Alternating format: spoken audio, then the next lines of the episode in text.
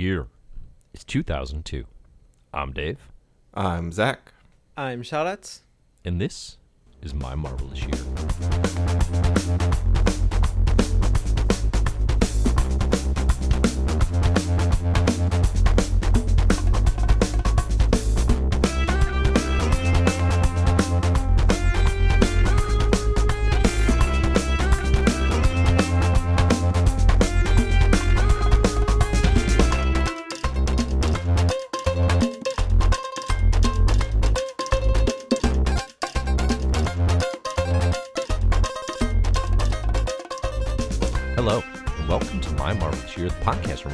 Go through the history of Marvel Comics from its origins to today.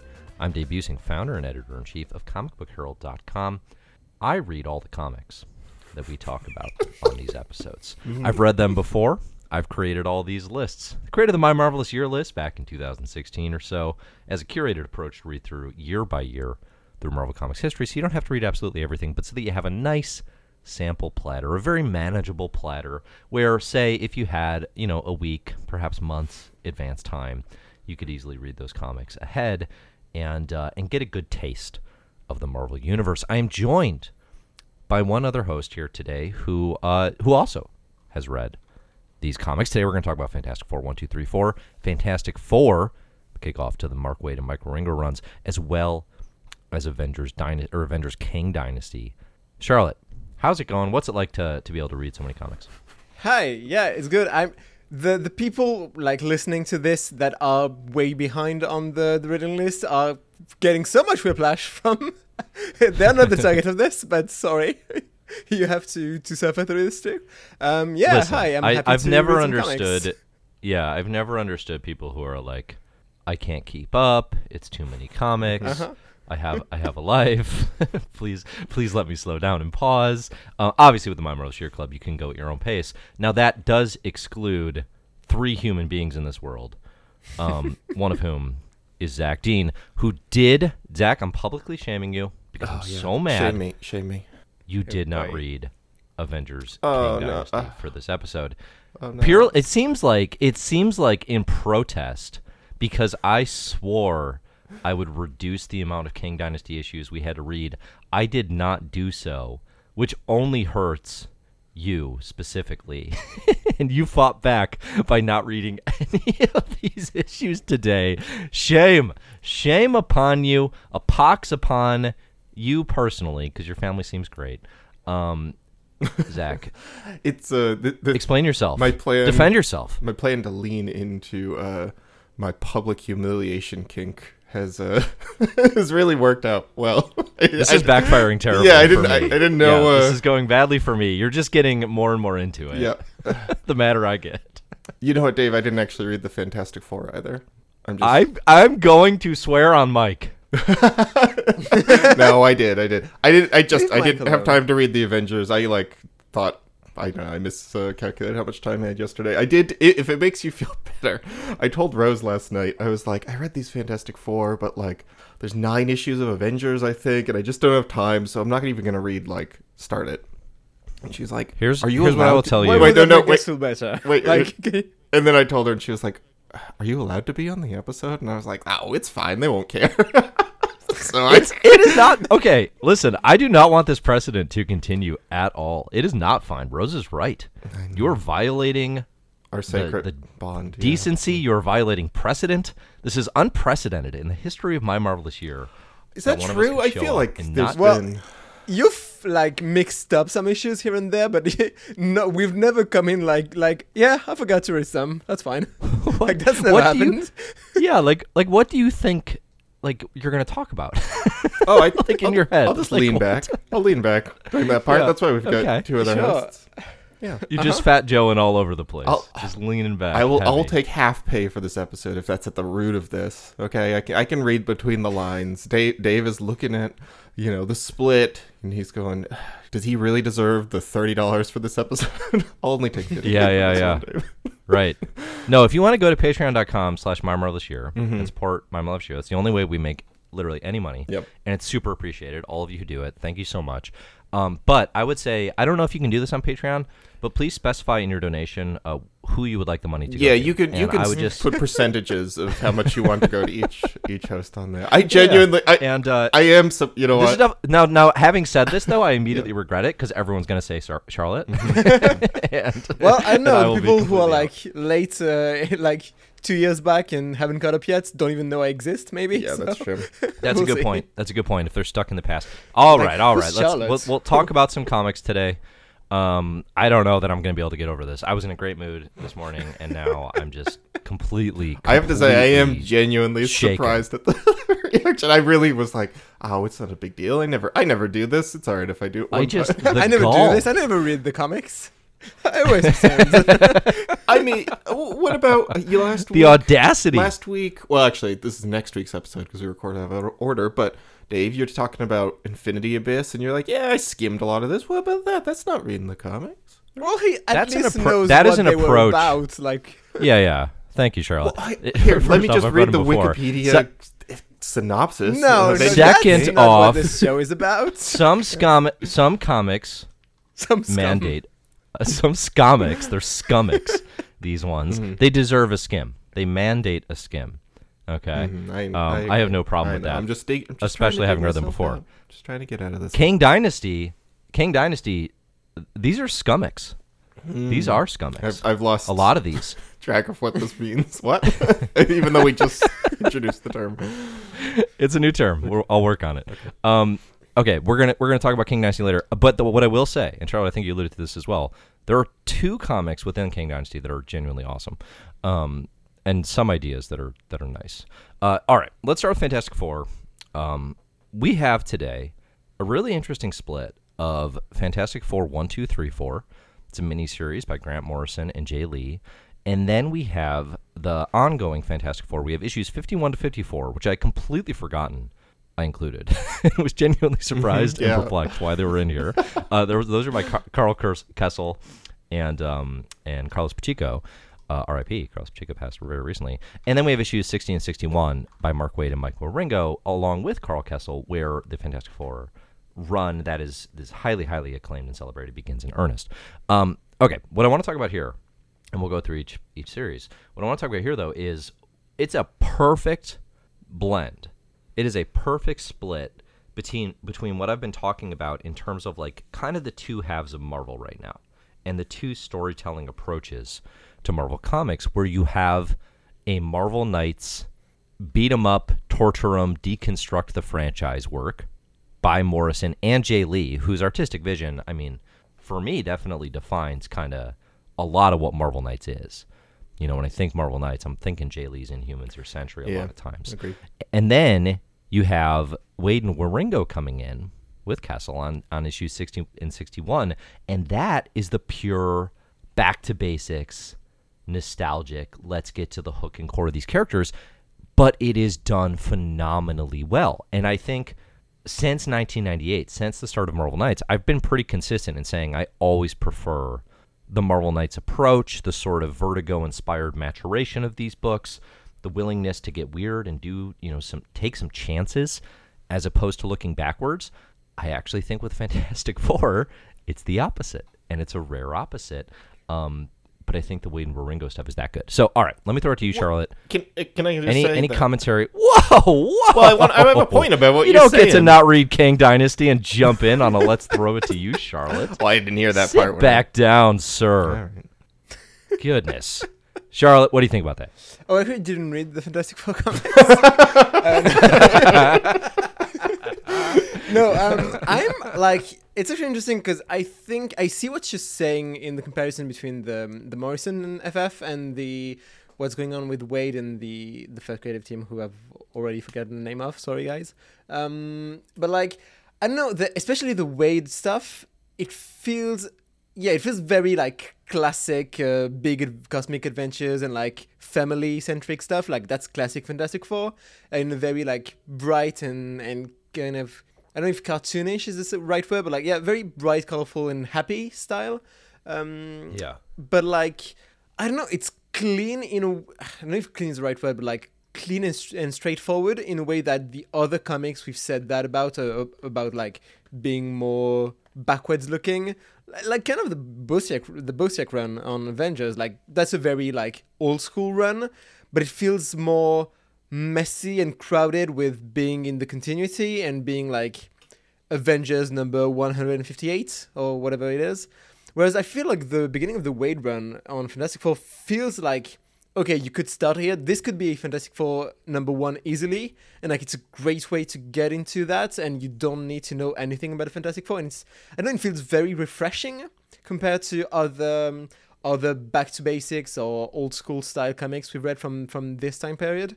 Uh, I don't know. Yeah. It feels it feels modern in a different way than Marvel Knights, but it does feel very modern to me, and feel like maybe the beginning of a reconciliation between that like forward thinking of Marvel Knights and kind of old school thinking of um, Busiek and Company. Like I don't know the way, at least the beginning of the Waid Run on FF feels like a reconciliation of that, or le- of learning the lessons of Marvel Knights, and I don't know, taking ha- using that to to like push forward the the big franchises of, of Marvel. I know it, it was really refreshing, and I'm I'm actually glad you included the like 51 to 56 or whatever it was. Like I don't know, I I it, some some good Doom stuff. Like I I really like it. Maybe it's just like It's a good little Yeah. arc. I yeah. see the I see the the Hickman prequel of it um, in the the birth of Valeria and and Doom's relationship with the FF.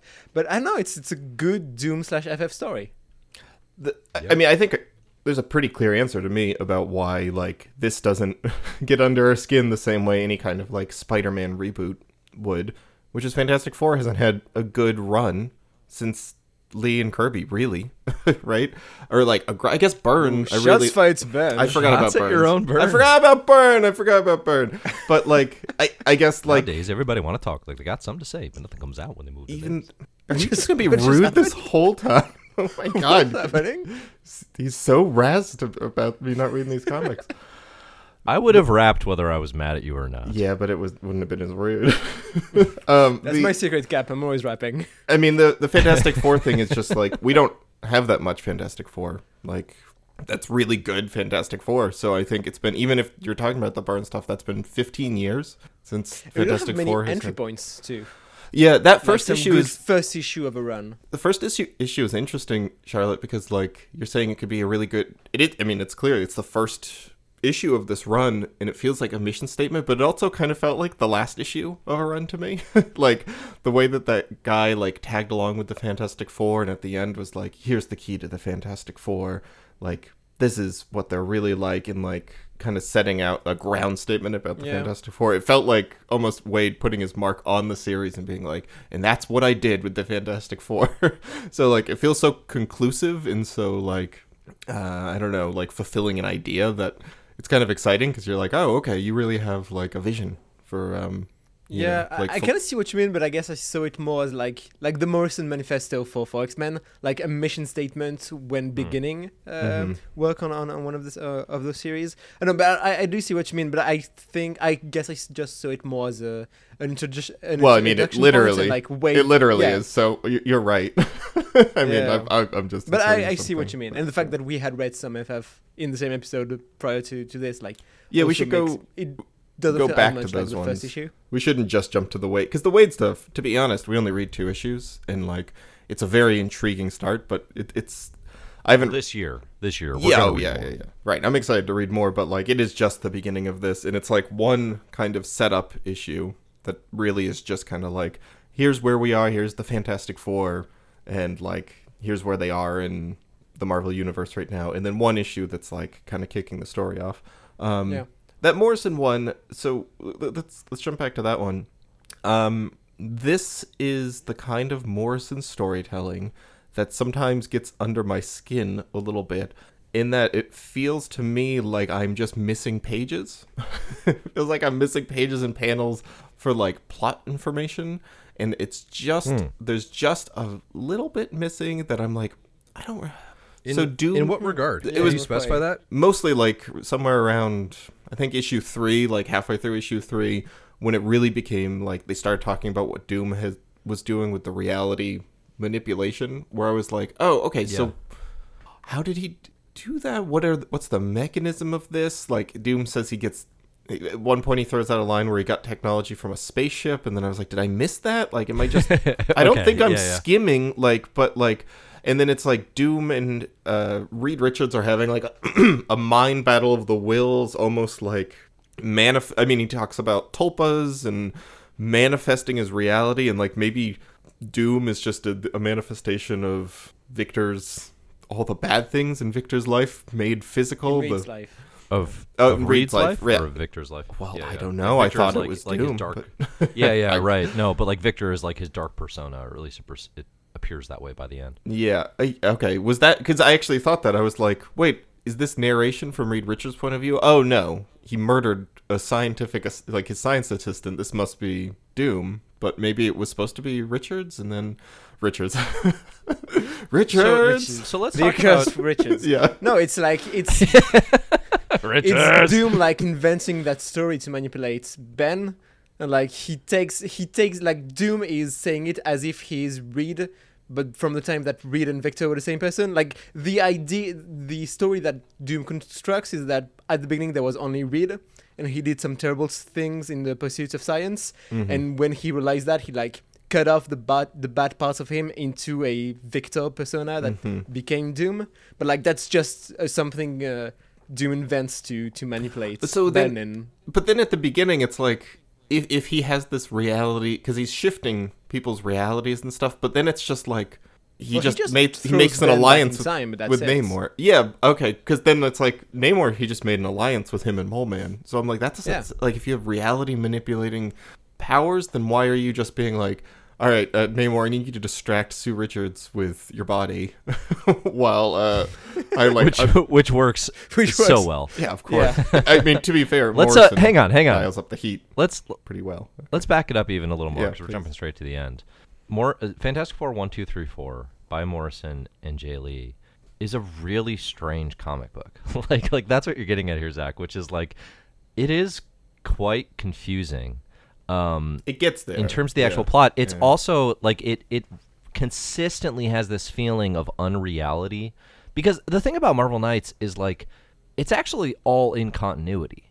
Like everything that happens in marvel knights goes on to to be a part of continuity. It's just told in a specific style with this you know a specific creator vision. One two three four i think is the first one we've read where it's like no, this doesn't work. Like this doesn't. This is its own Elseworlds kind of thing. This doesn't feel like it should be in continuity, um, and that's fine for a story. But it's like it's not necessarily clear from jump about those intentions and about the Is it- fact that that's going to be the case. maybe you know the timeline better of this, but like in in one two three four, he, Ben is with Alicia, and then in the Waid run or like the the other issues of Fantastic Four we read, like he's he's not with her, he's dating like another woman or something. Like is Mhm. I, I don't know, was that is it just that it changed around 2002, or is it just, just like him being in a, with Alicia in one two three four like signals that I think- that's not the actual timeline?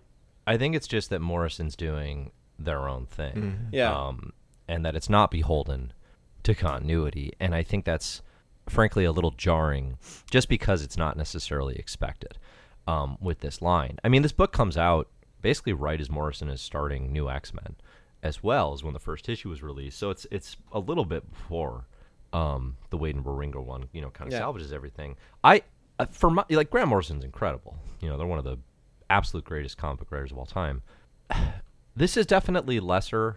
It's it's interesting, you know, and Yeah. it's strange, but it definitely is lesser work of theirs. I mean, I think it pales in comparison to to New X Men and frankly even Marvel Boy.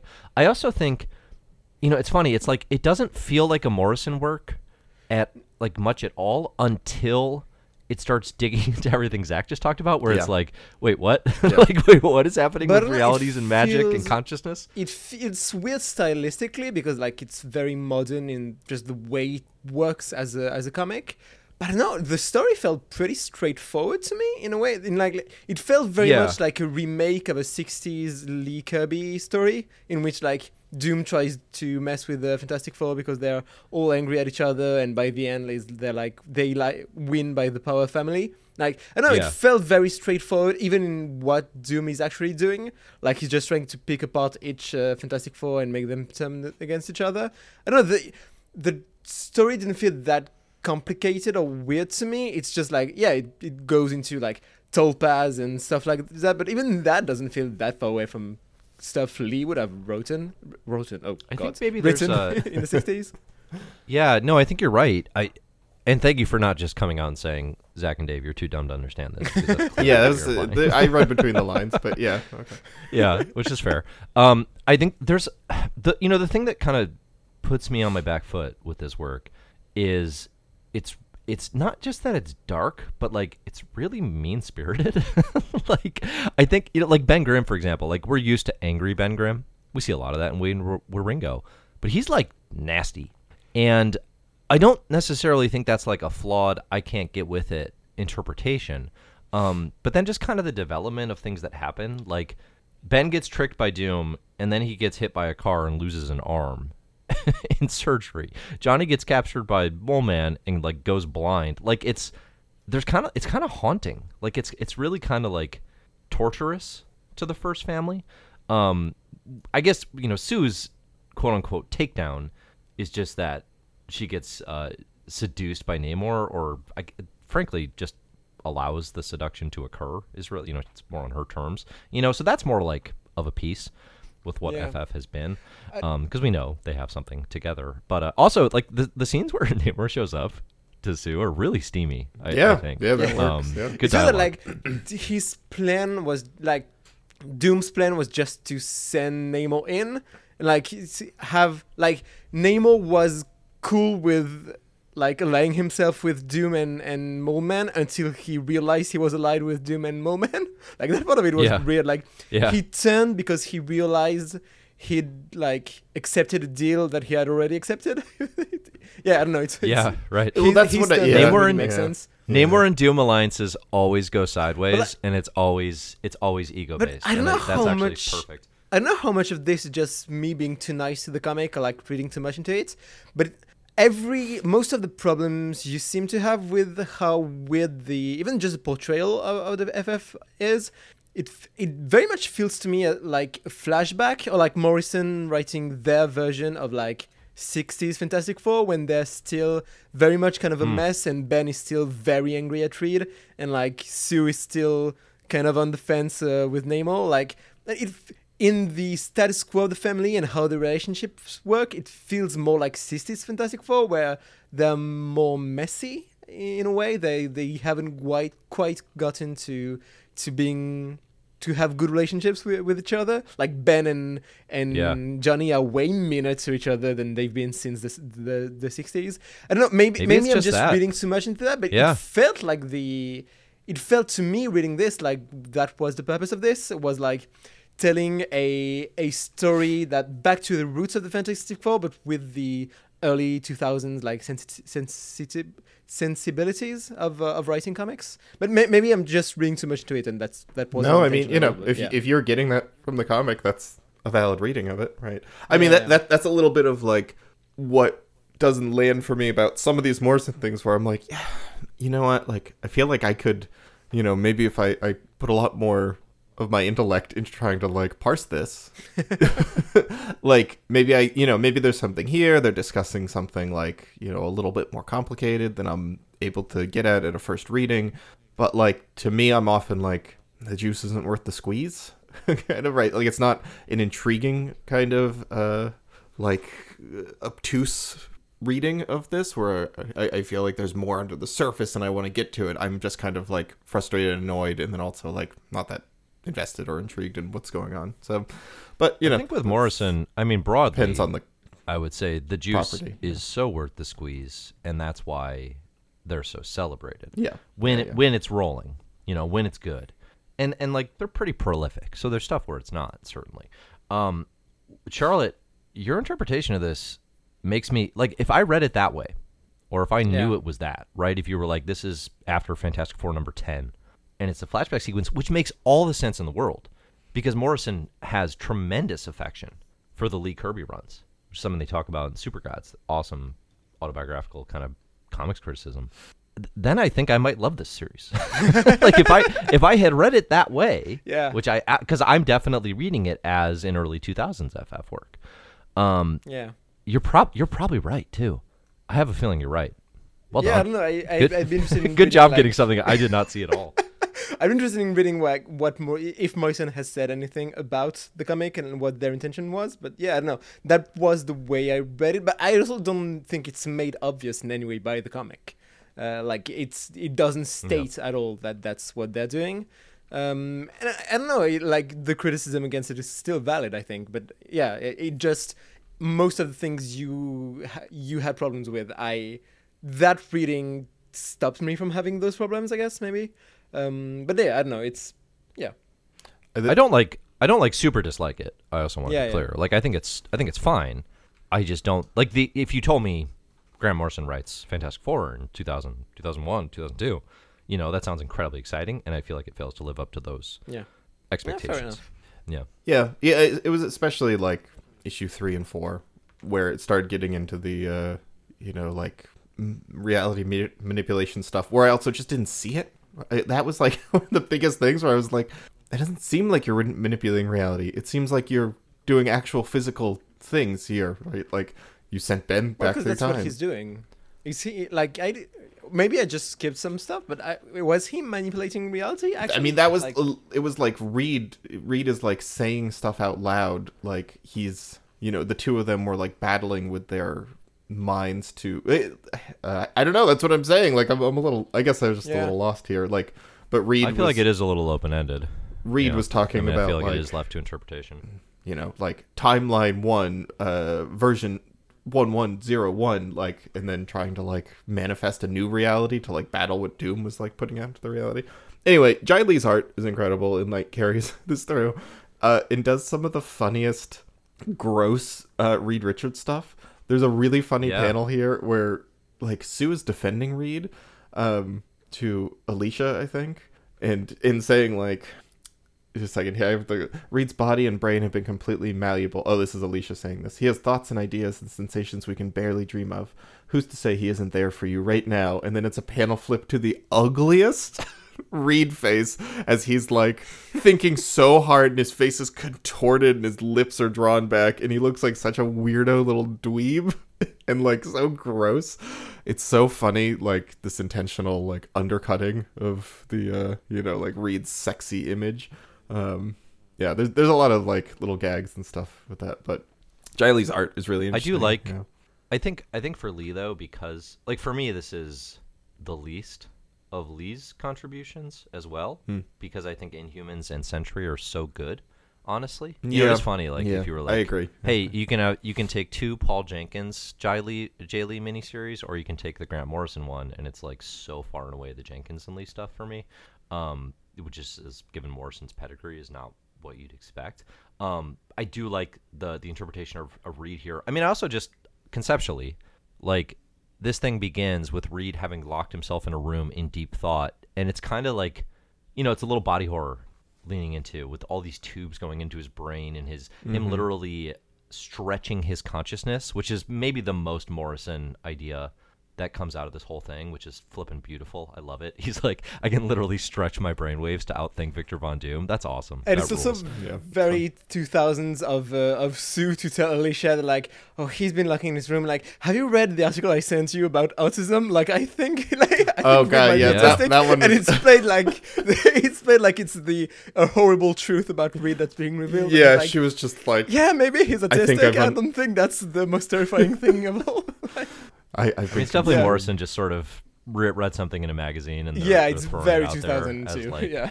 I mean, I, I do think the one thing we have to, no, don't have to, but like the thing that we connect with Reed across this work and then the Waid and Wieringo is the recentering of you know Mister Fantastic as like, hey, what's up with this guy? Like, what's up with the smartest man in the world at the head of the Fantastic Four? Like, is he a man or is he a monster? Right? Yeah. And I think that's something that that this run is toying with. You know, the first three issues are essentially suggesting it's like, yeah, Re- no, Reed's been the monster this whole time, which, as both of you well know, is something that the Ultimate Universe will pick up and run with, right? Yeah. Um, and then, uh, and then, of course, Waid and Wieringo. It's it's a very similar thing in issue number sixty, where it's like, why why is Reed doing the things he does? And I think Mark Waid actually has a really cool answer, which which kind of defines his mission statement. But it, it definitely kicks off, and I don't know if this ever really went away, but it kicks off to my mind. You know, this 2000s era of Fantastic Four becomes very much like a Reed centered Yeah. book um, with writers trying to get into the head of because it, it's a unique position, right? You have the smartest, like like everyone else. As much as I love them, are superheroes in the Marvel universe, right? Reed Richards is the quote unquote head of the family, but also the smartest man in the universe. In a universe filled with Bruce Banners and Tony Starks and Amadeus Cho's later, right? Et cetera, et cetera. Um, so it's I like that focus. Um, it's definitely stuff people are going to play with. But yeah, I mean, for me, it's I, I had a similar kind of reaction to you, Zack, as, towards the ending, uh, where I'm just kind of like, I don't know, it wasn't as grounded or as, and it's it's moving fast. It's four issues. Yeah. You know, so it wasn't like this set it up and knocked it out of the park. I don't think. It's more just kind of like like I actually honestly I I kind of would have preferred if Morrison had not saved Reed and had just maintained this idea that like Victor was his own dark persona that he but then the funny thing about that then too is like basically now we're replicating the Sentry with the void um so anyway, Oh, yeah, I guess that's I- true. I didn't, I, didn't make that comparison, but yeah. oh it's totally the same totally. thing yeah Yeah. It's a good um point. it just you know but uh but yeah i don't know it's interesting ideas it's it's a fine four issue read and a fine reed richards a finer namor I yeah, is there, there's. Yeah. I mean, there's some real like thirsty shots of. Na- I mean, the the shot of uh, you get a full panel or a full page spread of Namor's whole body from behind. That's like definitely you know very ass focused, and Sue opening the door Okay, and just going, "Oh God, Namor!" like literally, That- and she no, goes, no, "I'm she married." goes. She goes. Oh God, I'm married. I'm married. Can I? The amount of times I've there. opened the door. The amount of times I've opened the door and the first thing I say is, "Oh God, I'm married," is too many. I say that so often. A male these Poor delivery men. Yeah, exactly. Is very tired of delivering mail to your house. I love that as a as a door opening greeting. Um, yeah, no, that's good. Um, the the the car is it Carl Castle? Is that the? I feel like that's Karl Kesel. Kesel. Um, that's a fun little run. Like four issues there of uh. So is the Kessel run. Hey, God, I- but um, Well played. Well played. Star Wars. That's pretty good. it's fun. It's uh, it feels like slightly non-essential, but like the Doom stuff is really good. Uh, I really like. So this is the Inhumans show back up on Earth. The main core the Inhumans are exiled and like running from Kree assassins. Uh, All that stuff feels, feels slightly less essential, except for the Doom stuff. It's like Doom trying to take them in, but it doesn't ultimately work. But then Sue is pregnant here, and I this, this stuff is interesting to me when she reveals that her pregnancy that she is carrying the same baby. They went back in time and somehow salvaged, saved the pregnancy that she lost back in the the seventies. I think. Uh, is that Yeah, eighties? no, that's the that's the Byrne run. is that is that in 80s, Byrne? yeah. Okay, eighties then. Um, and it's the same baby, which is that's a really interesting idea. I don't know if they do that much with it, but like it's kind of neat.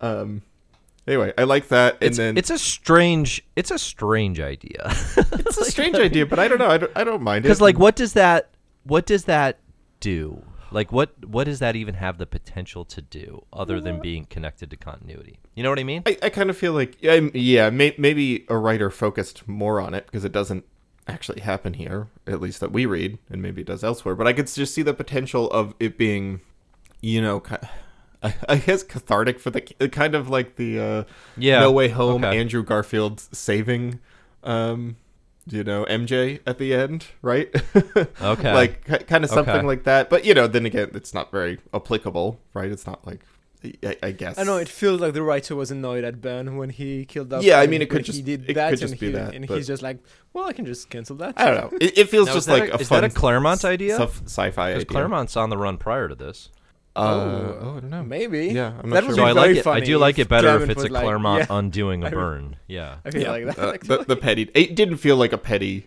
you know, kind of rivalry thing, but those are always fun. Uh, I don't um, know. but uh, no, I I just think it's like it also just kind of is a neat little sci-fi idea I was like yeah we're cosmic time travelers like sure and Reed Reed just wanting to solve a problem and being like yeah let's let's try to continue the pregnancy that we couldn't you know well, that wasn't maintain. Reed. That was Franklin, right? I think that was wasn't it. Um, did I miss it that, or was it Franklin who like made a wish or something? oh yeah but explain it. Yeah, I guess uh, we didn't get the details. Anyway, um, it also echoes that '80s, I mean, the miscarriage comic because there's something going wrong and you know they have to rush out to get help but instead of dr octopus this time the only person available for johnny storm to find is dr doom which is uh it's that shot of uh reed richards bursting through the door and dr doom like holding the baby and just being like Yeah. you know like With a big It's smile. So. Oh my god, Yeah. welcome like welcome, you know, your daughter to the world, Richards. like handing it and he's like, and I get to name the part of the deal is I get to name the baby. And then he's like, I wouldn't Yeah. be so tacky as to name her Doomra or anything. That made me laugh out loud. Shot fired at Thanos for for creating his, his female double that's like Thanosa or something. Like, yeah, yeah. Yeah. I, I really like that. Uh, is is that his mother's name or something? Yeah, Valeria. Valeria mother, was. Is Valeria his mother? I I, think I always so. think of that as the girl that he was kind of. Oh, maybe. with. Maybe you're right. prior- yeah, turning Cyn- in- Cynthia in his Von Doom is his days. mother. So Okay, okay, Yeah. never mind then. No, it's it's the girlfriend uh, character. Okay. Doctor Yeah. Doom From the girlfriend. Latveria I'm gonna days. Google real quick, see if yeah, Valeria. Yeah. Um.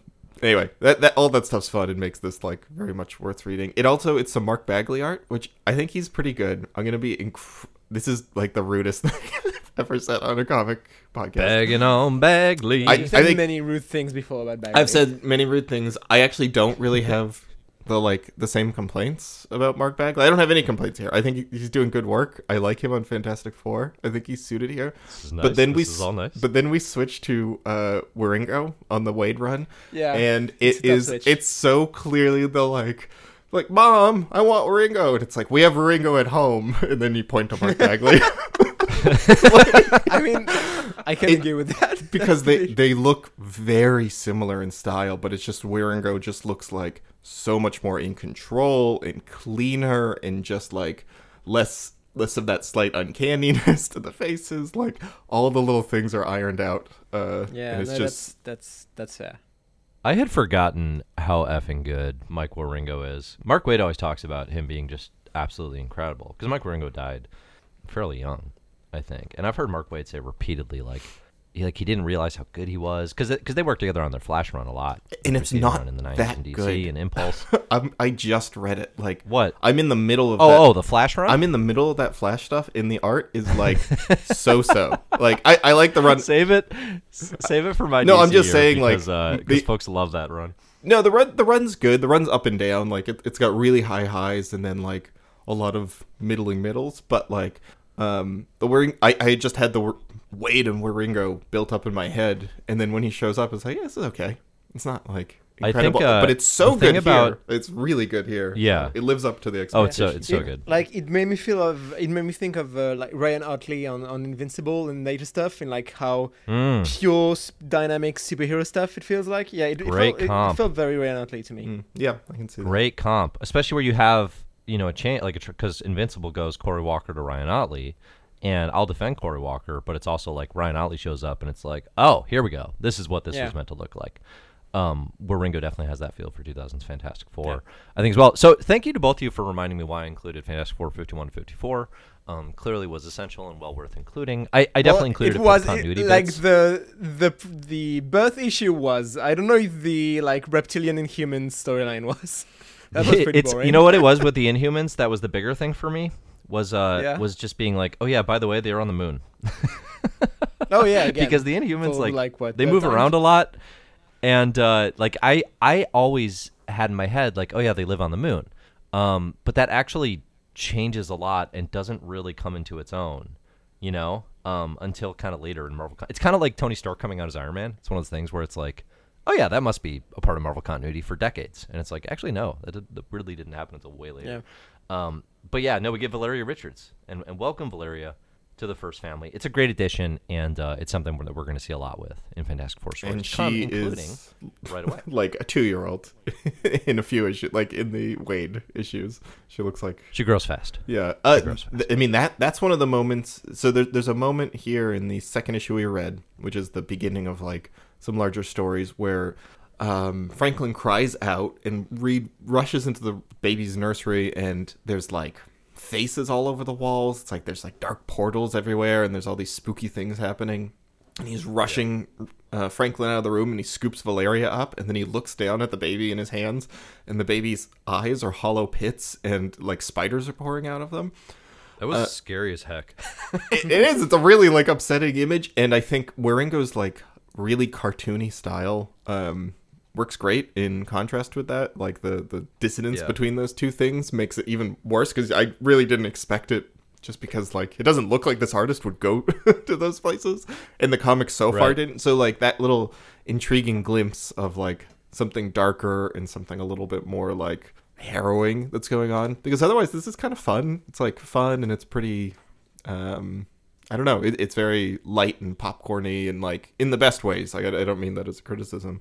Um yeah so like that that that was a nice little glimpse into uh you know which he does in the flash run too. Like he can balance like kind of fun comic booky stuff and then like getting a little darker at times. So uh, i'm very excited I mean, to I think- more of this so that's all. Yeah, I mean, Mark Waid comes in, and I, I don't know. I think it can go one of two ways when you come in and your first issue is your mission statement issue. Um, that can be kind of annoying and feel like, you know, like, all right, just like just tell a story that evokes that. Um, but I think the approach that Waid finds here, which is there's a journalist tagging along with Fantastic Four, telling their story, kind of recapturing what they've been to this point, but then also taking the perspective of, hey, this team used to be cool and they're not cool anymore. And why is that? You know, which is exactly what you're alluding to, Charlotte, earlier, and Zack both being, you know, being like, all right, so like the runs have been few and far between. They don't have their mojo, right? The fantastic, and this is this is the problem the Fantastic Four have faced ever since. Ironically, even despite good runs, like if you go broader than just comics, um, the pop culture perception is that. I think as well, right? Is that like okay, kind of like average to failed movies? You know, oh, is them coming to the MCU really gonna be that appealing? Yada yada. And Mark Waid finds like, okay, what is the core of these characters? I mean, honestly, like this is kind of like him sharing his pitch document in comic book form. Yeah. You know, which uh, which I do kind of enjoy just because of how well he seems to grasp that these are these are not the fighting superheroes, right? He like doesn't they should forget not to tell a story. Like there's still a story. Yeah, yeah. the- those issues. and there's a lot of characterization as Yeah. well, right? You know, there's really good family bickering, and uh, like, you know, within the first five pages, they're in another dimension, and, and the whole gag of it is just like they're doing all this crazy stuff in these these imaginauts throughout the cosmos and dimensions, and it's like, you know, that's just Monday afternoon for them, right? Um, that's just what they do, and uh, and and then at the end of it, you get Reed Richards kind of talking about like, you know, his failure essentially, right? And and also just like why did he call himself Mr. Fantastic? You know, questions like this. Yeah, it's a are like, fun- is it arrogance? it's a fun retconning of things or at least kind of trying to like It is. flesh it out uh and you know Well, it makes Reed a lot more likable. Yeah, I, sure, I think very quickly. You know, because it shows his guilt um, over recognizing a failing, which was, and here kind of retconned is the Fantastic Four were trying to get to Mars in the in their initial launch, and, and basically he's like, yeah, I like I botched that, I rushed that, I, I brought my friends and family into that, and it totally screwed things up, and everything he's done since, you know, being basically an attempt to like help them forget that. you know, he's like make them celebrities and give them these fancy names and costumes and ventures um, as a method to sort of like hopefully eventually make up for the fact that I ruined their lives. You know, and obviously with Ben, it's the most most striking. Um, but I think it's a really good interpretation. I'll be Mr. Fantastic. You'll be the thing. Look at you. yeah. yeah, maybe maybe could have named them the other way. Yeah. Uh, could have could have flipped those names. But uh, yeah, no, I love this first run, and then or I love. I mean, I love this whole run, but I love this first issue, and then the second issue too is just like, it's such a just like oh yeah, like Waid and Wieringo get the dynamics, you know, because the 2nd issue is entirely Ben Grimm gets a Yancey Street Gang pie to the face, classic Kirby '60s callback, and then the reveal is Ben finally gets like an address. They left a receipt behind. He's like, all right, I'm gonna go confront this Yancey Street Gang. You know these these sickos who've been pranking me for decades. And the reveal very quickly is like, oh, it's been Johnny Storm the whole time, and it's just like a great comedic gag um, played out across characters that have so much history together. It's very very fun. And Sue Sue saving Johnny um, by making the uh, the pie shop where he orders his prank pies invisible, and then you know uh, Ben shows up and it's like ah. All right. Well, I guess the I guess they're gone. I don't know. I'll just go Yeah. home and like you know kind of cools him off. Uh, and then she makes Johnny the CFO of the Fantastic Four Corporation. Um, just Uh-huh. kind of a fun, interesting little wrinkle. Um, just Trying to force him to grow up a little bit. Yeah. yeah, I just want to plug. Um, there's a pretty good article on this run. Waid and Wieringo's Fantastic Four: A Family Reforged by Matt Draper over on. Oh, man, I can't remember the website, but uh, sure if you just Google that, you can find it. I bet. Uh, I actually really like. There's an oral history Oh, I Um, expected that you to jump in there. It's not on, it's on Comic ago Book Herald. that Just, Marvel. yeah. No, I know. uh, well, um, I know you. I know you know. I, I was think the expecting. listeners got the sarc- the dripping sarcasm. from- Okay, well, I just I figured Dave would fill in the blanks there. All right, go go on, Dave. So, uh, yeah. Uh, no, there's a really good oral history that, that Marvel did not too long ago that includes Waid, includes editor Tom Brevoort, um, and it talks about the beginnings of this run. It's really interesting the one over on uh, I think it's on Games Radar. I'm seeing it. Yeah. So Oh yeah, yeah, Yeah. you're right. It was it was the artist formerly known as Newsarama. Um, Oh, that one's really good. Right. Yeah. um, yeah. Yeah. It looks interesting. Yeah. I'm. I'm excited. How long does the run go for? How many years? Do you know off the top of your head? I think until 2004. Oh, really? So not not too too long. Not crazy long. Oh, bummer. No. Uh, okay. Well, cool. I'm. Uh, I'm jazzed to read more because this was just like a, a lo- for for having read you know what 11 issues of Fantastic Four, only two of them being this. Uh, it definitely like set me up to uh, be excited to check out more next year. It's a it's a read it all run for me Yeah. as well. Um, this is definitely one of those where even if we don't include it in the club, I would you know if you're enjoying it, I would say read this whole thing. It's really good. I'm trying to look at here 2003. Well, we have a uh, a backer edition. Oh, there it is. That we're gonna we're gonna kick things off. So actually, 2003 part one Yeah. is gonna be big ol' Oh, we're doing unthinkable, a classic. We're jumping straight to the classic in this run. All right, get get pumped for that. and some Fantastic Four unstable molecules. It's a uh, it's a time for a Fantastic Four miniseries. Weird. Something was in the air. yeah, Do no, we'll definitely be roasting Patreon backer Rob M for that inclusion. The Fantastic Four is so interesting because it's like, does is anyone? I guess does anyone love Fantastic Four who isn't like of the age that they were in love with the Lee Kirby stuff? like, are they anyone's favorite? oh yeah. yeah. I, I, Yeah. I, I guess maybe I just haven't. I read- mean, fewer and fewer. Yeah, right? it's. I mean, if you if you grew up with that, obviously that's going to be. I I just have never. I don't Well, think I've I don't know, met like- somebody. people love them, but specifically people's favorites. I don't know if Fantastic Four are anyone's favorite thing. The thing probably is a lot of Sure, people's favorite yeah. character. Yeah, But I don't know if the FF are like people's favorites team. Yeah. I don't know. yeah, I, I mean, I mean, that's a rarity I've that you find of it, someone who but- was like X Men, Spider Man. No, I'm a Fantastic Four. Yeah, right. I mean, that's what they that's what I mean. Yeah. But yeah, yeah, yeah, yeah. It's interesting. I think I think it's you know it's much like the Avengers. All right, so let, Or, let me. I mean, I think that's the, I think Oh, that's the thing about Fantastic Four is they start as the A tier core super team, and then they fade to B status as supporting players in the Marvel universe. And I think they're kind of forever sort of trying to reclaim that history, whereas the X Men ascend to that, mm-hmm, yeah, and Spider Man just maintains it. yeah, yeah. That may that sounds correct to me. Um, can I? I just want to set the stage for the Avengers discussion. I want to talk a little bit about the Busiek run as a whole. Um, if I can kick that. Please tell us all your thoughts on Avengers number forty-eight fifty-six. Yeah, they're just not that. we were they're both they're not that good. So you know, I think I read. So, the, I, so let's I- actually talk about that. Let's actually talk about that because the Avengers Kang Dynasty is the Kang Dy- like that's going to be the big MCU movie before Secret Wars. Is this Kang Dynasty movie? It's clearly a at least in title reference to this run, which is why I included so much of it. So like I think for folks catching up on the podcast, or if you read this late, you know, by the time those movies are already out. Or, or maybe those movies got canceled because superhero movies died. You know, I think Shazam 2 came out this weekend, and that seems to be the trend. I'm kidding. Um, there's of course discourse leading that way, but uh, I bet they'll come out. Um, but like, yeah, like it feels like okay, it's getting legs as something that is supposed to be exceptionally important. A la Star. Like the last thing they did like this was Starlin's Infinity Gauntlet. Okay, so like that's the pedestal they're putting Kang Dynasty on. Zack, uh, please continue with your thoughts. Oh, I, I had fully leaned back, getting ready to not say Oh, anything good. for the next twenty minutes. Uh, no, I mean, you know, Yeah, yeah. I, I obviously I can't weigh in here, and uh, I just wanted to say, like, the Busiek run is interesting. People, I, I think a lot of people are kind of like what we've said, which is like, yeah, it's kind of interesting. Maybe just like not our fave, but we have we've got a bunch of fans in the Slack who like love this, and it does feel like one of those comics you have to be like, I'm reading it all. I'm taking the time, Yeah. and like, and you'll get more out of it the more you like, you know, invest your time into it. And I can't speak to you, but I, I like the beginning of this Kang stuff. I was intrigued, like I may, I might go back. I think and the Kang stuff- 'cause it, it seemed interesting. So, I, I, guess I'm gonna. Do you think I'm you would though? Do you think you really would? if I was gonna do it, I would sit and I'd read the whole thing. I'd start at the beginning because I feel like there's something Yeah. to like. This is uh messy enough, not messy enough, but complicated enough that like you know you, you can't just kind of dip your toes in here or there and feel like you're giving it like too fair of a shot. So.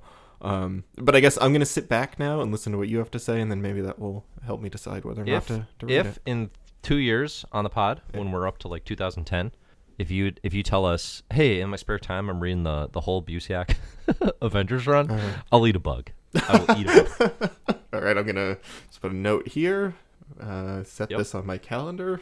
Clear a couple Charlotte, hours. What, where do you stand on the on the Kang Dynasty? Um, having read the full saga. Yeah, so I've been pretty bored by the by the Busiek run so far. Like, I don't know, it's fine, but it's I I had a hard time getting into it very, much, and he's also very wordy, which which doesn't help too Mhm. much. One would argue. Um, I, but I actually really dig those final issues, especially once it gets into the Kang One part of it. Like that's that's an that stuff's really fun and interesting. Like yeah, so so Zack you didn't read this, so let, let us explain it to to you. Um, basically like just some half of the Avengers are like doing some stuff like off Earth with the triathlons backstory stuff like that. Um, there's a whole like weird triathlon church or something uh, that's uh, happening uh, in outer space. Yeah. Um, which means the Avengers actually fighting Kang on Earth are like very much getting their their ass handed to them, um, and just Kang wants like he gets the surrender of uh, of uh, Earth and specifically I think the U.S. Um, by then, and he like there's a, there's a fun, very good scene where. Basically, the the president and like all those politicians and everything are like surrendering to Kang and like getting ready to sign uh, their surrender. And Kang's like, no, I want the Wasp to sign it. Like he wants an Avenger to sign it because he Yeah. he's at war with like that's that's some really good Kang stuff. That's uh, like a, g- a good characterization for an Avengers villain. Um, yeah, I mean, It is yeah, also funny that he would completely invalidate the contract. Not that like, Yeah. like what does it matter? but it's like Wasp doesn't have authority to sign that. yeah, sure. but yeah, I don't know. It's it's good, and then like they, I- I'm unclear. Like Washington blows up, but like I'm unclear. Like, that's not walked back. Like just Washington is gone. uh, yeah, which yeah. good. So let's. So, so you're right. Like this is the king. Kang wins, right? So like, let's just like Kang Spoilers. conquers Earth. Dave, I haven't read this yet. Come on. Let's, let's, Well, let's just everyone- Zack until the end of the. we should have clarified that uh, those of you listening to full episodes about comics, uh, we we have read them and No, we I'm will talking- talk about them in detail. I'm talking about me specifically. You're spoiling it for me. I know the listeners Yes, have read please- it. All the listeners, please go back on have mute, done- Zack. Okay, sorry. Um, so Kang wins. He conquers Earth, right? It, quite easily, which has been teased and and basically he's been waiting this whole time, makes basically to make it the Avengers' fault. You know, is really what he's just like. It's like he kind of could have done it at any point. Um, but essentially, like he said, Avengers, if you attack me, I will conquer Earth. They they do it, of course, and then he's like, look, they made me do it. Um, he destroys a lot of the world, Yeah. and uh, this is all like none of this is like walk back. There's no reality warping stuff. I it doesn't really resonate in in like like new X-Men isn't gonna like reference this. You know what I mean? Like it, it has this feeling of like this should be touched on in every book. Um but it's not. And I, I think that's better for the other books. You know, like new X-Men would not benefit from having to deal with well maybe it could, but it doesn't. Um it, it hurts the saga. It hurts the, the Kang Dynasty because it's it's quite contained, yet it's trying to do. And like we always talk about, you know, certainly around this time, early two thousands, you know, right, like post September 11th here, um, you know, kind of as these things are happening, like you know, we talk about the Ultimate Universe being like, yeah, it really leans into mass devastation because you know America suffered a terrorist attack, right? And it's kind of like that's the that's the post 9/11 sort of mandate for Ultimate Universe. And Busiek's doing that here heavily in the Kang Dynasty. Um, Charlotte, to your question, like I don't know how or if this gets resolved. All I know is like in the rest of the stuff we're reading, it's not going to play a factor, and I think that diminishes what what seem to be giant stakes. Yeah, like I've. I've read a lot of comics post two thousand two. I've never seen a single comic like reference that that time Kang blew up Washington, which is weird because Kang blew up Washington. it's it's Yeah, strange. right. Like where this happens in the Ultimate Universe at some points, and like it it has repercussions in every single issue of comic afterwards. Like Yeah. yeah, Yeah. it's it, it it is weird. I'm like, but it it is weird, and it doesn't work when you think about the rest of the Marvel universe. But I think those final issues of the Kang Dynasty work sufficiently that I'm just thinking about them, and it yeah, it just works. Um, and the like the the way King gets like defeated finally is just like a one-on-one battle between Cap and him, and like Kang's just deep in his like speech of, "Oh, this is a you are an honor- honorable adversary, and I'm glad that you are the one to fight me." And and Cap is just like done with it with his bull like bull like just. There is no honor in this. You've killed thousands of people. I'm just gonna kick your butt, and that's gonna be it. And he does, and like that's, and like that final undercutting of of Kang's whole deal is like, I don't know, great portrayal of both Kang and and Cap. Like that's the best way that could happen. And to me, yeah, the yeah. As much as I've been like pretty much out on the entire Kang dynasty and like Busiek's run in general, this made me made me want to give it a, a second chance. Like if there are like other moments in the run that get anywhere close to this, like yeah, I'm interested. Like he. There's Yeah. potential. Like I'd forgotten how good a writer Busiek is. Right, right. No, that's the thing is like Marvels is one of our favorite Marvel comics we've talked about on this podcast. Um Astro City is really great. You know, like I think we're you can lose sight of that in the slog of of Avengers sometimes. Uh if you just read the Kang cut of Avengers Forever Yeah. and this Avengers Kang Dynasty, Busiek writes a fantastic Kang the Conqueror. You know, this is a character that I think we've always kind of appreciated the potential of, and there are moments, you know, like the Council of Kangs and these things, and, and obviously the early Avengers stuff I think maybe works okay. But like it is hard to pick a classic, iconic Kang the Conqueror story prior to this point. You know, like it's you know, if you go other villains, you have options. You know, Magneto, Doctor Doom, Thanos. Like the A tier villains are supposed to have their big stories, and Kang's actually really hard to find one for. Um, if you take the Busiek cut or the Kang cut of the Busiek works, he writes a good Kang. He writes a good Conqueror. I mean, Kang Dynasty solidifies Kang as a genuine threat. He does more damage to Earth than anyone this side of Thanos, and Thanos gets walked back. You know, um, so that stuff works. I like that. I think there are a few issues here that are fantastic. Uh, I mean, ironically, uh, issue 49, which is part of Marvel's Nuff Said month, um, this is the Kang Conquers Earth issue, and it is silent, and it is awesome. Yeah, it is like finally. it is so much better for it. Kieron Dwyer and Rick Remender, who's gonna a, a writer we're gonna talk about, who's uh who's working on kind of inks and I think some of the art assist here with Kieron Dwyer throughout this run. Um, they do great work. It's a really nice silent issue. I, I think I think Enough Said actually works more often than not. Ironically, like I don't think I would I don't think I would appreciate it necessarily as like an ongoing comics collector. You know, to have like oh all my comics are silent this month. Um, but when you're doing a binge, it's a really nice change of pace.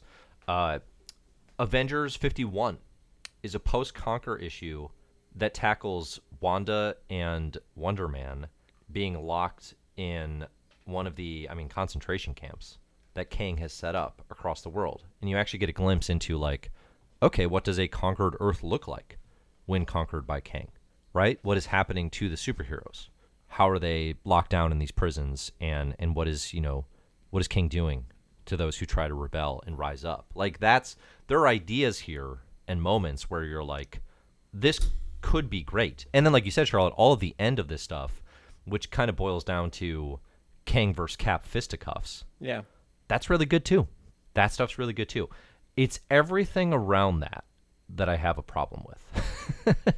Yeah, we've You know? barely talked about the whole like triathlon, like Church of tri- Triathlons thing, and like hell is the Triathlon. Church of Triune. going so deep into 3D man lore like that. I mean, I, it's kind of Truly. fun. Like, I, I won't lie. Like when I realized half of this was gonna be very going all in on 3D man lore, like that's fun. That's funny. But then it gets kind of It's funny. I don't know if it's fun. I, I don't know. There's like there's a there's a weird like Al Ewing uh, continuity fun to it that I really yeah, love. yeah. But then it gets too bogged down in the specifics of the church or something, and like the that that weirdo guy that's like triathlon's former mo- mentor or stuff. But I know the the idea is there. Like I'm I'm fine with the idea of making 3D man slash triathlon a big player.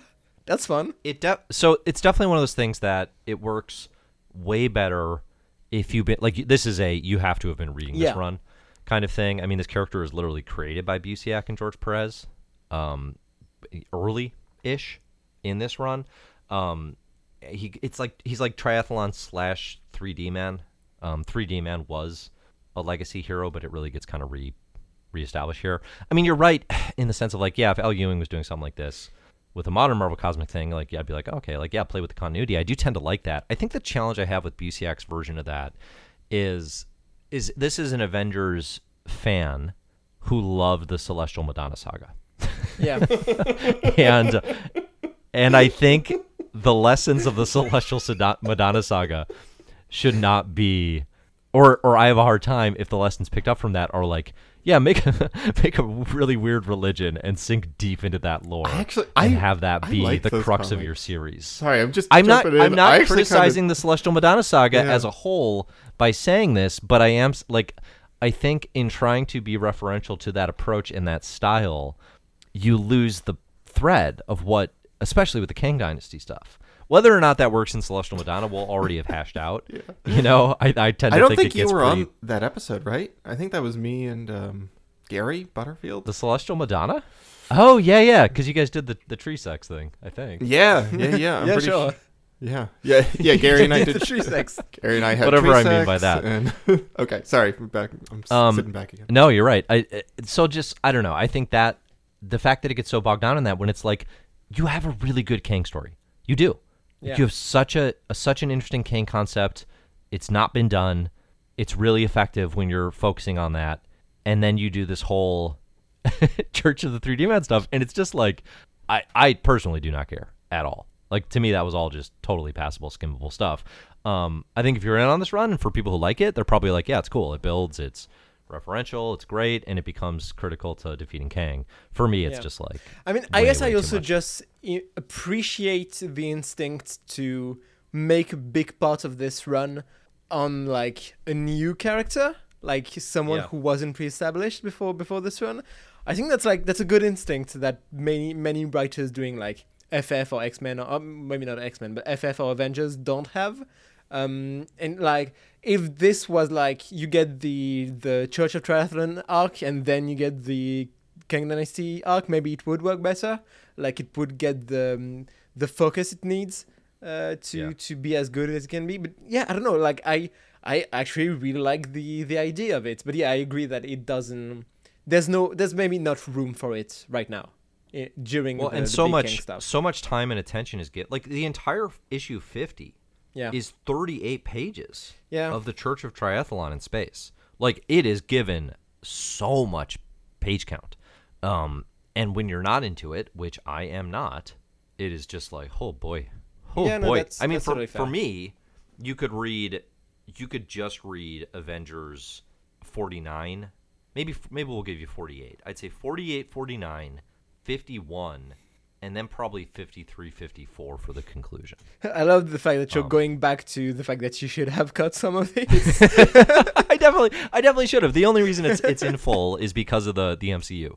I mean, it's true. You know that that's the only reason is to be like, Yeah. all right, you want to you want to prioritize Kang Dynasty? Fine, take But that. you know. I'm actually, I'm actually glad you you kept all of it because like it it it has given me a new newfound appreciation for for this run that I like and that's interesting. having spent the time of like I don't know what we read maybe six or six or seven issues like I don't know that helps that that helped and it yeah now I'm I, it's probably it's very much not next on the list of stuff that I'm gonna read but I, yeah at some point I'll probably do the the full Vengeance Busiek like that sounds interesting at least like I, I've ready to seen the two glimpses of bugs, what that can be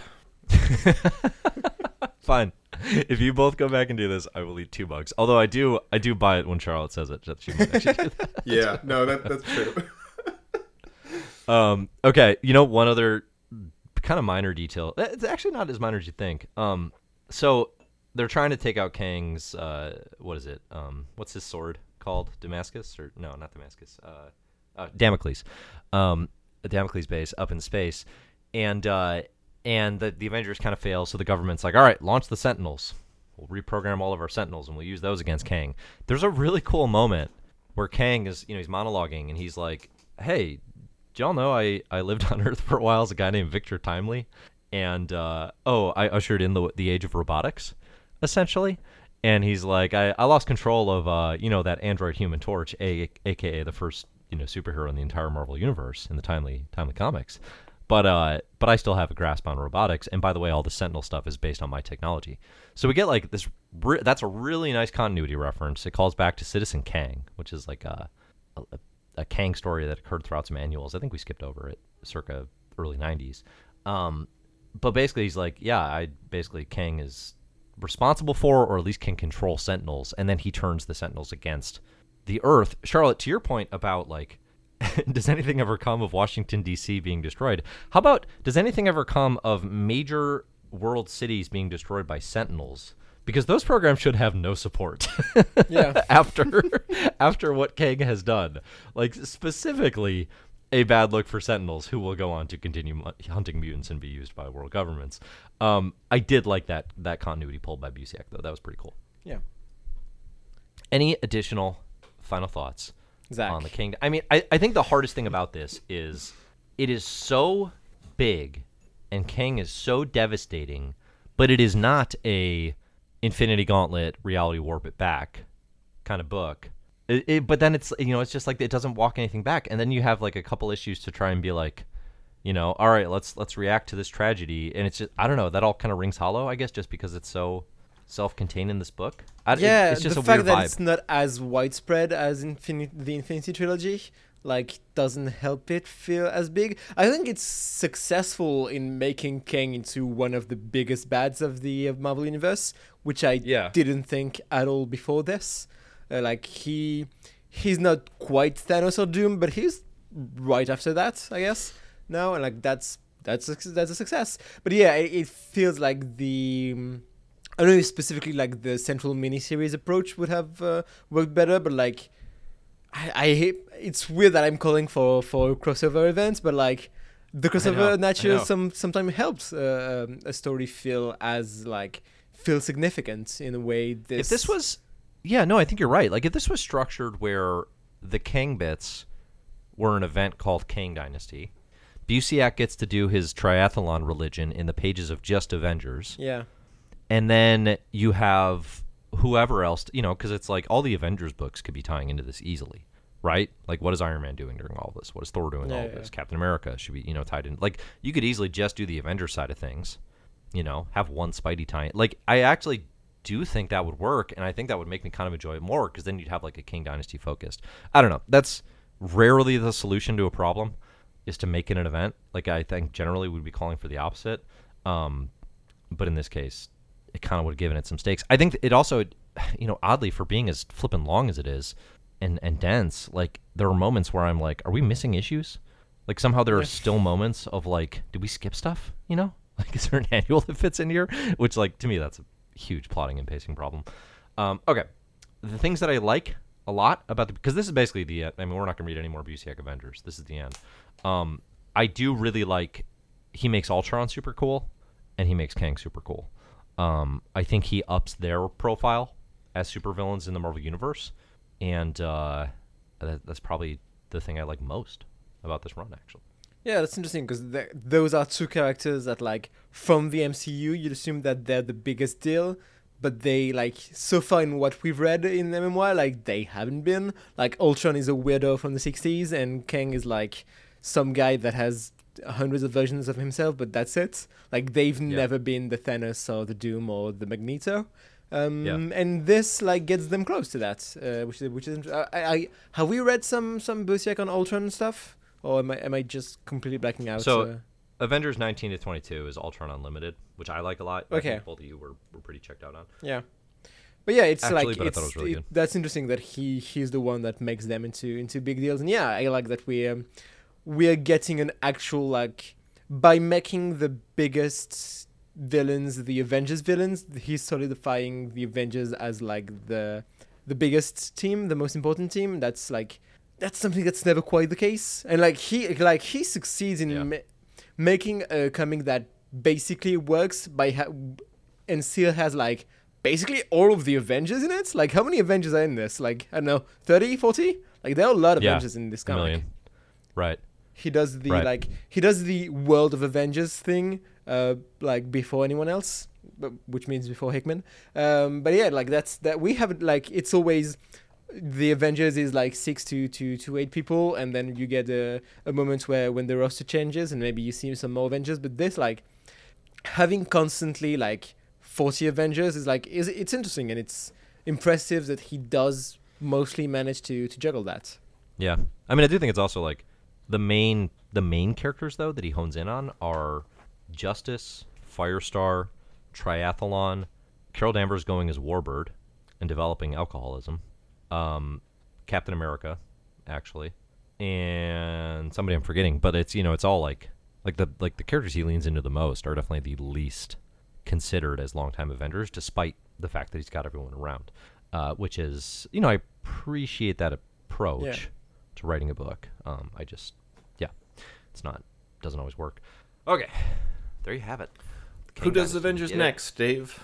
Geoff Johns does it So Je- next year, right? Geoff Johns is coming on to Avengers um, for about a year and a half, Mm. and I don't know that we'll be including any of that in the club. So if you're a Patreon backer over at patreon.com slash marvelous year and you want to make sure we read some Geoff Johns Avengers, um, that is those are issues It's you can 10, include. 10 bucks a month to add something in. It that kind of seems like it would be a good fit for him, right? Like the that, that seems like it'd be in his wheelhouse of uh, he, he Oh, it's it's kind of interesting. I mean, it's early Geoff Johns. You know, it's really. It, I guess it's kind of in tandem with like when his Teen Titans is taking off on the DC side. Yeah. probably done Star. Uh, what is it? Not Starfire. Um, Stars and Stripes. At that point, but uh, you know, it's early Geoff Johns. So it's I don't. The Avengers run by Johns is definitely not lauded or or talked about very often. So it's kind of an interesting comics curiosity. It does also include the issue that is not or at least historically, has not been included in Marvel Unlimited because of uh, the inclusion of oral sex between Hank Pym and Janet Van Dyne. okay, cool. And yes, and yes, it involves Pym particles. yeah, I was gonna say is course one it of does. them one of them tiny.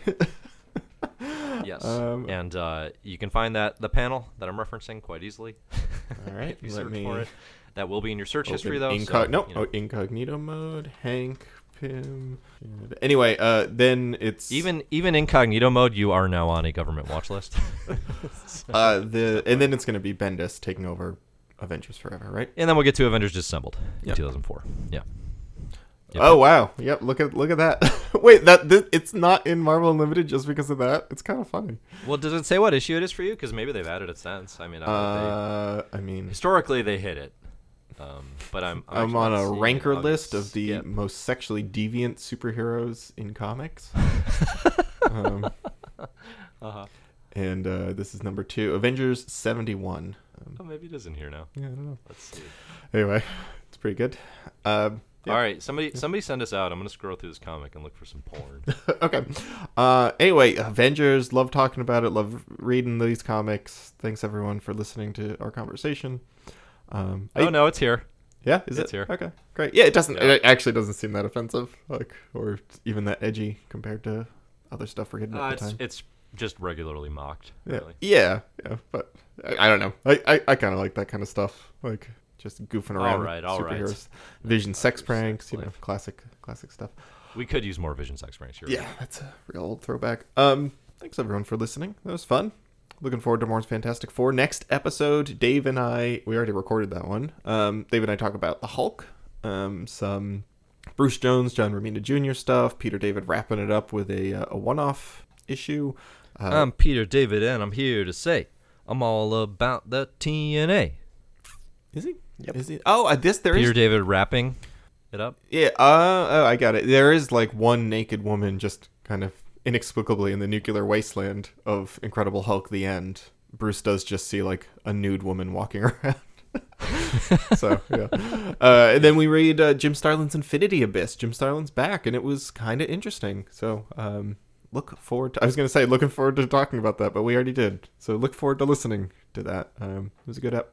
So and then uh, 2003, all kinds of interesting stuff coming up there. You can find that spreadsheet at Patreon.com/slash My Marvelous Year for a dollar a month. Five dollars a month gets you access to our Slack channel and early six months early access to extra issues. Charlotte and I are just now wrapping up our superhero subversions miniseries. Uh, we talked about a bunch of stuff like Watchmen and The Boys and Planetary, um, and we are moving on to three a three episode miniseries on the entirety of the works of Molly Knox Ostertag. So, um, looking forward to uh, putting those out soon. And then at ten dollars a month, you get uh, get to add comics to the list. It's a great responsibility and a great power. I think that's how the quote goes. Um, reviews on Apple Podcasts. Well, what Spider-Man has always said is please, please donate to patreon.com slash marvelous year. you have a responsibility and a power to give me some money. Yeah, those were Ben's last Yeah. words, so you should you should honor his wishes. Peter, Peter, I have one thing to tell you. We do have that. Uh, marvelous year. We do have that slightly negative review that is now just sitting at the top of our My Marvelous Year iTunes page. this is the one that uh, calls you a liar. Is that correct? I think so. It's kind of hard to parse. Uh, they, they get their hard. tenses. they get their tenses kind of wrong because it does say the host are the opposite of entertaining. um. Anyway, they did give us two stars. I gotta give them credit. They didn't just you know slam one star. It's not a. They find some merit to what we do. Um, I respect a two-star. yeah, I do too. I think it's it's it's much funnier than one star. One star is understandable. Two stars, I kind of just don't get. Anyway, um, yeah, we, we appreciate seeing reviews over there. So, uh, music by Disasterpeace. Thank you, Disaster. Anything else? Thanks, everybody. We'll see you next year. See you Next year.